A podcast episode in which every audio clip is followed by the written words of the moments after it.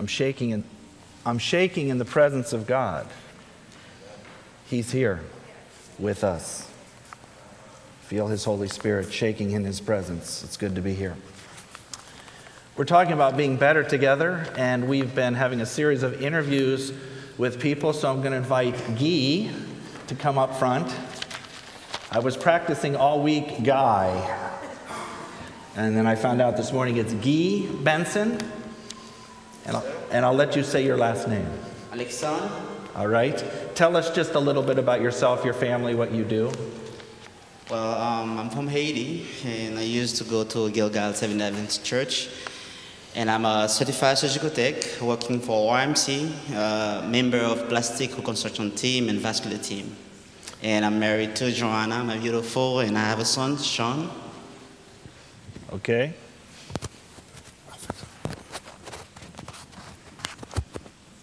We have, we have a few questions for you this morning.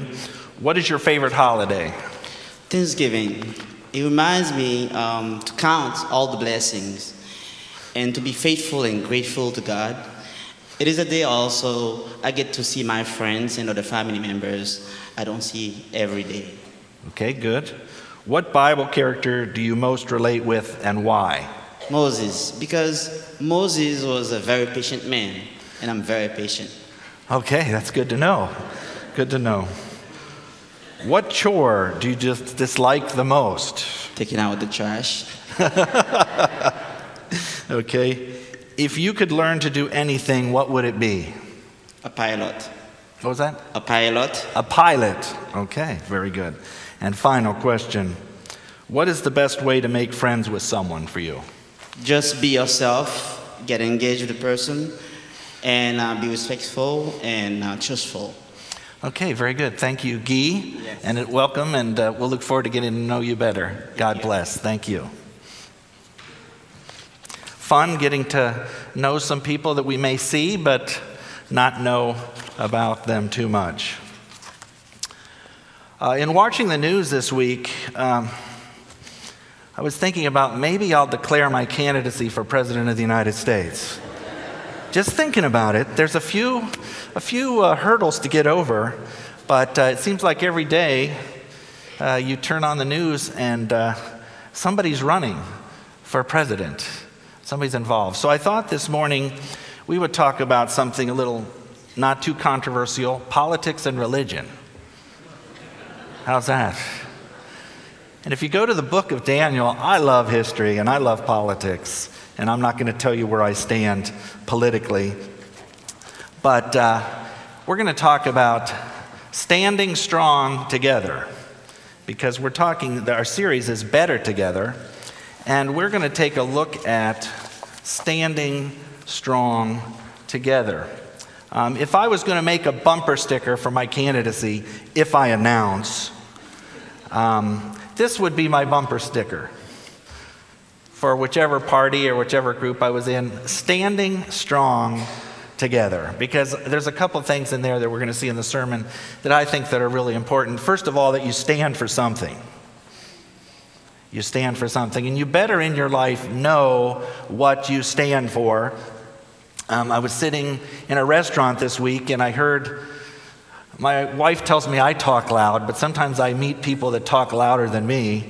And these people in the restaurant were talking very strongly about what their political views were and how much they hated the other party.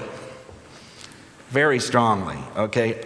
I, w- I believe it's good for us to stand for something and not so much always be standing against something.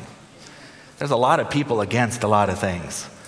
But it's important for you as a Christian, as a Seventh-day Adventist, even as an American, to know what you stand for. So stand for something. And to stand strong, we're going to look at Daniel and his friends and the incredible pressure that they were under to stand up for what they believed in. So not only take a stand, but be strong in it, even when you are a super-duper minority in that position. Standing strong. And it's so important that we be together, that we stand strong together. So if you see those bumper stickers coming out, get a couple of them, put some signs in your yard, and uh, I think I can carry the Adventist vote in Florida. Maybe, maybe, maybe. Let's pray. Father in heaven, we thank you for the examples in the Bible of those who stood for you, who stood strong together. We want to do that today in, in the culture and the world that we live in. And as, as history winds down, we know that you're going to talk, call us to take a real, real strong for you, stand for you. So may we hear your spirit today as we look at the word and look at the examples of these four young men. In Jesus' name, amen. I love history. I love politics. So I'm going to throw a few quotes at you. Uh, one of the guys that I really enjoy in history is Ben Franklin. Um, and he had a great, a great quote during the Revolution uh, where, I don't know if you know, during the American Revolution, about a third of the population was Tory, which means they supported the British crown. About a third was, we would call them revolutionaries, we would call them patriots. The British would call them traitors. It just depends on what side of the ocean you were on. About a third were patriots, and about a third did not take a position. So not, it wasn't a majority that was fighting for uh, independence. Ben Franklin had a quote. He said, "We must indeed all hang together, or most assuredly, gentlemen, we shall hang separately." They were putting their heads on the line for what they believed in. Abraham Lincoln, this is a picture of him at the end of the war. This picture actually was one of the last few that was taken of him about two months before he was assassinated. And interesting enough, this week was the one hundred fiftieth anniversary of uh, his assassination. April fourteenth, one hundred fifty years ago. And he said, "A house divided against itself cannot what? Stand." I believe this government cannot endure permanently half slave and half free. I do not expect the Union to be dissolved. I do not expect the house to fall, but I do expect it will be, cease to be divided. It will become all one thing or all the other. And he was actually very versed in the Bible. He was referring to Mark three, twenty-four and twenty-five that says, "If a kingdom is divided against itself, that kingdom cannot stand. And if a house is divided against itself, that house cannot stand." Make a few statements here. The church today needs to stand strong together.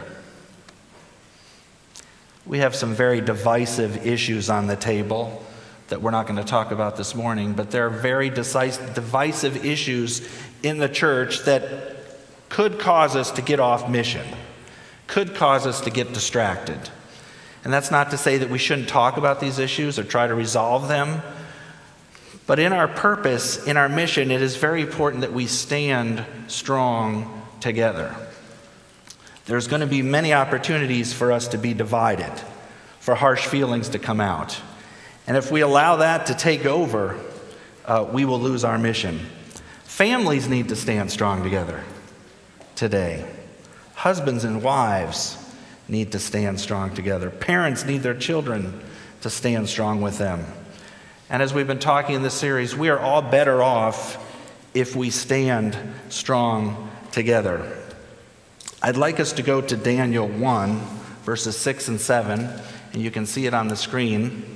And we're going to talk here about uh, Daniel and his friends standing strong together. And that verse says, "Now from among these of the sons of Judah were Daniel, Hananiah, Mishael, and Azariah." Now it's interesting that we talk about Daniel, Shadrach, Meshach, and Abednego. Daniel gets to keep his Hebrew name, and we remember the other three with their Babylonian names. It's interesting how we do that. But their original Jewish names were Hananiah, Mishael, and Azariah. They were taken from simple homes in Israel, and their Hebrew names indicated that they were worshipers of the true living God. I'd like to talk to you about what their names meant. Do you know what the word Daniel means? Daniel means, "God is my judge." God is my judge. It's interesting because the book of Daniel is full of judgment on so many levels. The first uh, couple of chapters of the book are the, their story, their personal story of judgment and worship. And then we get into the big prophecies in the end that take a real worldview of judgment. But Daniel means God is my judge. And his name that was changed to Belshazzar means the god Bel will protect the king. Hananiah means Jehovah is gracious. And his name was changed to Shadrach, which means command of Aku, the Babylonian moon god. Mishael in Hebrew means one who belongs to God, and Meshach means one who is like Aku, the moon god. And Azariah means Jehovah helps. Boy, these are prophetic names, aren't they? Aren't these prophetic names of what's going to help? Azariah means Jehovah helps, and Abednego means servant of Nebu, the Babylonian god of wisdom. So their name changes were an attempt to influence how they viewed themselves. Nebuchadnezzar was hoping that by bringing them into close association with the customs of his culture and under the influence of seductive rites of Babylon, and by changing their names, he hoped to change what they believed and stood for. Are we under that pressure today? Are we challenged to change our standards and our beliefs and be more open-minded and more tolerant, and it's okay and it doesn't matter? Nebuchadnezzar wanted to change their allegiance from the living God Jehovah to the gods of Babylon. And today, in the great controversy, Satan would like us to change our allegiance from where it's at. So what was their first test? Oh, it always comes down to food for me, it seems like. Their test was a test of food, but the interesting thing here was this was not a clean or unclean test ultimately, even though these meats were unclean. If you look there in Daniel one eight, it says, "But Daniel purposed in his heart that he would not defile himself with the portion of the king's delicacies or with the wine which he drank. Therefore he requested the chief of the eunuchs that he might not defile himself." Verse nine, now God, Dan, now God brought Daniel into the favor of the goodwill of the chief of the eunuchs. Lucky for Daniel and his friends. And the chief of the eunuchs said to Daniel, "I fear my Lord, who has appointed you food and drink. For why should he see your faces looking worse than the young men who are your age? Then you will endanger my head before the king." Okay, his head's on the line here. Chief of the eunuchs. The amazing thing is, is that he grants their request. This is amazing. Verse eleven, so Daniel said to the steward, who the chief of the eunuchs had set over Daniel, Hananiah, Mishael, and Azariah, "Please test your servants." Is God testing you today? Are you being tested in your life? Are you asking God to test you? Maybe that would be a good prayer. Test me, Lord. Daniel said, "Please test your servants," in verse twelve, "for ten days, and let them give us vegetables to eat and water to drink." Okay, that, that you can't contrast diets anymore. The king's tables and delicacies, delicacies and food and wine and all the great stuff. It, just give us food and vegetables. It wasn't what ate that brought them favor, what they ate. It was that they took a stand for God and God honored them. Verse twelve, "Then let our countenance be examined before you and those of the young men who eat of the portion of the king's delicacies. And as you see fit, so deal with your servants." And verse fourteen, so he consented with them in this matter and tested them ten days. And at the end of the ten days, their countenance appeared better and fatter in flesh than all the young men who ate the portion of the king's delicacies.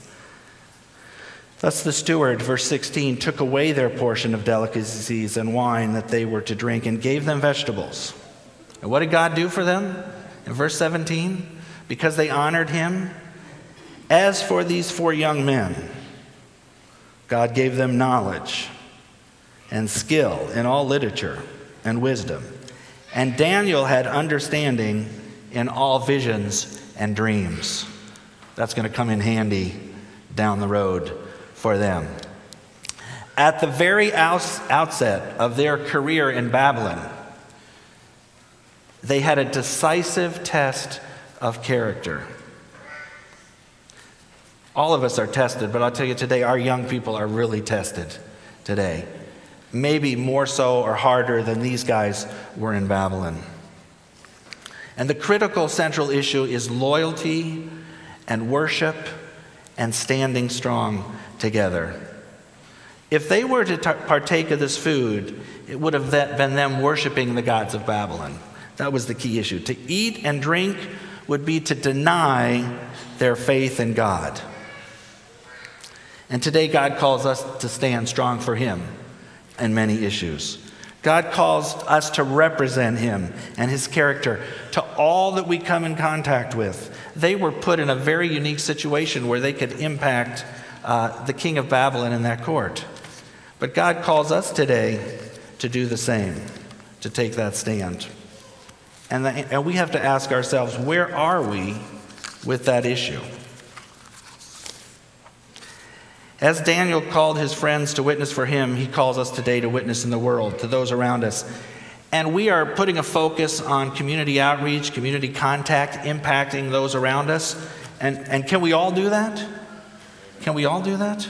I want to show you a video of something that's going on or went on recently called the Neighborhood Bible Club.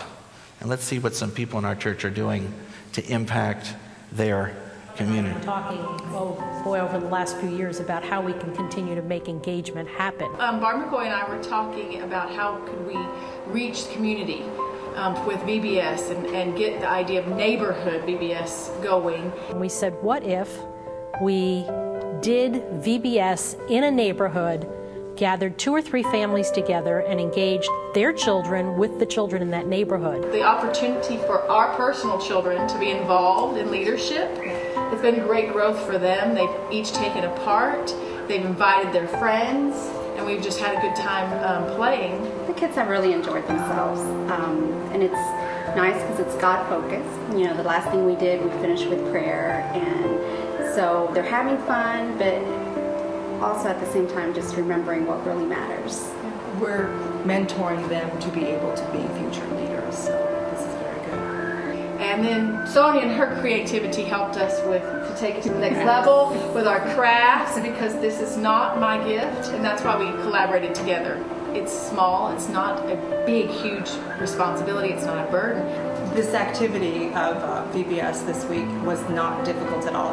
We had three different people with think very differently. We met together for dinner yeah. for a few hours, then met in the afternoon for a few hours, and it came together. The impact can be big, but the, the work doesn't have to be, and, and I think the Holy Spirit really is leading. We want to be about parents actually engaging with their children in a ministry of service, trying to reach their neighbors, to really live the gospel before them and engage them in some type of uh, conversation about Jesus Christ and what He means to them. We think that has a lot more value in actually uh, training our children up in a way that they can learn to be servants and live the gospel as well. So what a great family experience. What a great opportunity to reach out in our communities with a neighborhood Bible club. So we have the opportunity now to teach our young people to stand for Christ with their friends, in their schools, in their neighborhoods. And the great thing that we as adults can stand there right with them and teach them. We know from the Bible that Daniel and his friends, they must have been raised very good from their, by their parents. They must have had a real solid, godly upbringing for them to be moved from their culture in Jerusalem to the culture of Babylon.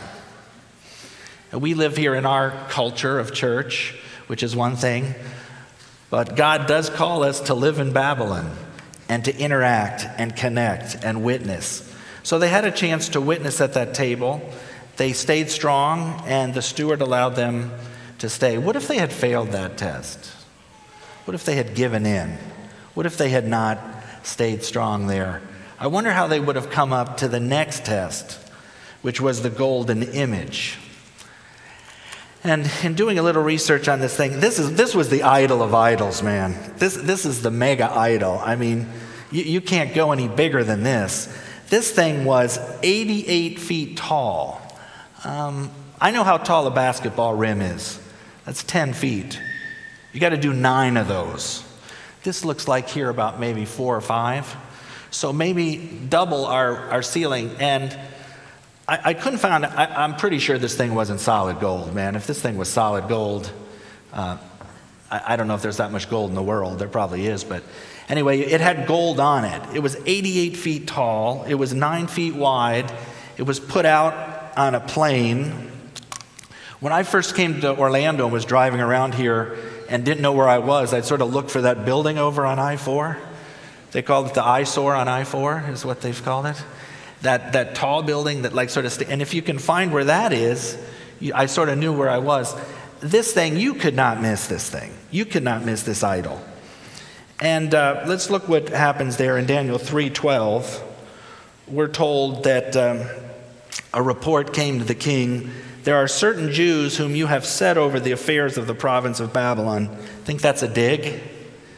You've put some Jews over the affairs of Babylon. You think there's some professional jealousy there? There are certain ones of them, in verse twelve, Shadrach, Meshach, and Abednego, these men, O king, have not paid due regard to you. Okay, we're just throwing the accusations out there. They do not serve your gods or worship the gold image which you have set up. True. Okay, so they, they've got them. I mean, they, they're caught. Then Nebuchadnezzar, in rage and fury, gave the command to bring these guys, Shadrach, Meshach, and Abednego. So they brought them before the king. You ever been called into the office? Called into the boss? Okay, this guy, this guy's got power to chop your head off. Losing your job is one thing. Losing your head is another. Nebuchadnezzar spoke, saying to them, is it true, Shadrach, Meshach, and Abednego, that you do not serve my gods or worship the gold image which I have set up? Verse fifteen, now if you are ready at the time you hear the sound of the horn, flute, harp, lyre, and psaltery in symphony with all kinds of music, and you fall down and worship the image which I made, good. But if you do not worship, you shall be cast immediately into the midst of a burning fiery furnace. And who is the God who will deliver you from my hands? Same God who got that boy off the railroad tracks, right? What kind of king has a lion's den and a fiery furnace laying around? That gives you a little clue into his management style. Maybe a little intimidating, likes to use force. So we got this fiery furnace. Who is this God who will deliver you from my hands? So verse sixteen, Shadrach, Meshach, and Abednego answered and said to the king, O Nebuchadnezzar, I always have wondered about this. We have no need to answer you in this matter. And then they answer. But I think they're saying, we don't need to argue about this with you. We don't need to debate it, but we'll, we'll tell you where we're standing here, where we're standing strong together. If that is the case, our God whom we serve is able to deliver us from the burning fiery furnace. And he will deliver us from your hand, O king. One way or the other, he will. They burn up in the fire. There's this thing called the resurrection, which is ultimate deliverance. So they have faith. But, verse eighteen, if not, let it be known to you, O king, that we do not serve your gods, nor will we worship the gold image which you have set up. That's taking a pretty strong stand, isn't it? That's being pretty clear in your position. Um, they're standing there together. I'm glad they were together. I'm sure they might have been shaking a little. They might be a little nervous. But they were clear. We're standing strong together.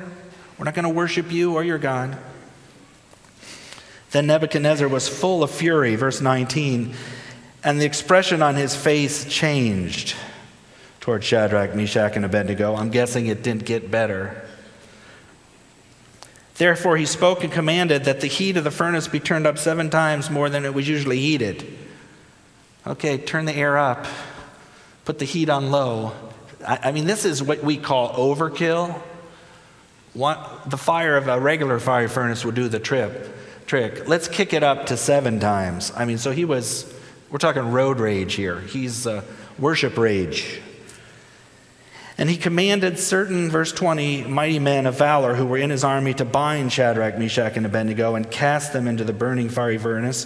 Verse twenty-one, then these men were bound in their coats, their trousers, their turbans, and their other garments, and were cast into the midst of the burning fiery furnace. Therefore, because the king's command was urgent and the furnace exceedingly hot, the flame of the fire killed those men who took up Shadrach, Meshach, and Abednego. So nobody's going to be able to say this was a trick by Nebuchadnezzar, that it was some fake, like, fireplace where they were standing behind it and it looked like they're in the fire. His strong guys got wiped out. So that takes that. It's no magic, no trick here.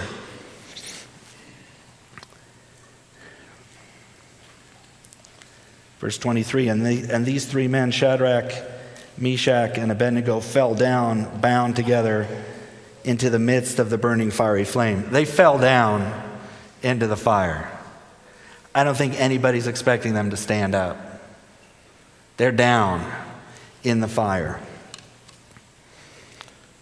Verse twenty-four, one of the funnest couple of verses in the Bible. This one always gets me going. Verse twenty-four, then King Nebuchadnezzar was astonished, and he rose in haste and spoke, saying to his counselors, did we not cast three men bound into the midst of the fire? And they answered the king and said, true, O king, we did. Look, he answered, I see four men loose walking in the midst of the fire, and they are not hurt. And the form of the fourth is like the Son of Man. Okay, let's get this straight. When you stand for God, He will stand for you. When you stand with Him, He will be with you. You may be delivered. You may not. I've seen people pray for cure of cancer, be cured. I've seen my dad pray for it and not get it. But I've seen the faith in both, that if he chooses to deliver, fine. If not, I trust. So let's get this straight. Key points here in standing strong together.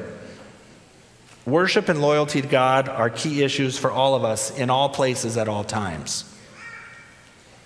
There is strength and encouragement when we stand together. I'm going to challenge you. If you see somebody at church that looks like they're alone or standing alone, come together. This is where our small groups are helping people connect. I've met people in the small groups that I would never have a chance to meet before and form a bond. There is strength and encouragement when we stand together. Number three, Jesus always stands with us when we stand for Him. Number four, standing together brings us strength when we witness and engage with the people and culture around us, just like the children's Bible study group. They do that in community together. There's a strength in doing it together. And finally, as God called these three, four Hebrew young people to stand for Him, God calls us today to stand strong together. So as the decisive issues come, as the temptations come, as the persecution comes, as the political commercials come, brace yourself, as the political discussion heats up, God says to us, stand strong together. Jesus says, stand strong together. The Holy Spirit encourages us to stand strong together. And the choice is ours. What will we do? Please pray with me. Father in heaven, the examples through the Bible are so many, so encouraging, of people who stood for you. And now in this time and place of Earth's history, in this church, or whatever church we represent and come from, we ask that you will give us the strength and faith to stand strong together. May we look to our right and our left, and if we see a weaker brother or sister, may we encourage them, may we hold them up, may we pray for them, may we take time to listen for them. In loyalty and worship, may we always stay true to you in all things in life, so that we can be a witness that you are the true living God. Amen.